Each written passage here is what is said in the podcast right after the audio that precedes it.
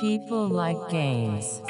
What up, folks? It's Solo, and it's time for the Neopet Speed Run, the browser based Flash classic, which brings back memories of a simpler internet for a potential demographic listening to this, was conceived of by University of Nottingham student Adam Powell in 1997. He worked on it for about two years and then brought it over to Donna Williams, his fellow student, and his future wife.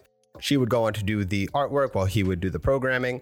The basis of the game was to allow users to create, raise, and manage virtual pets that were called Neopets.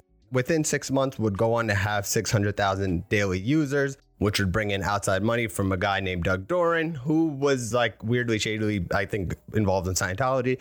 I didn't really look into that part. The point is, he implemented a lot of native advertising into the world of Neopia, which was an open world map of 19 different locations that you would be able to play little flash games on, which would allow you to get virtual currency in the game, which you can't pay for with money, fucking free to play people, but would allow people to get Neo coins, which they could then spend on items, food, upgrades, books for their Neo pets and caring for them. The reason this game is so important is that it was the first ever in the return to manage genre of gaming, the sort of Farmville, so it is progenitor of free to play games. And it was more akin to the original social and virtual online world that people are calling the metaverse, but that's neither here nor there.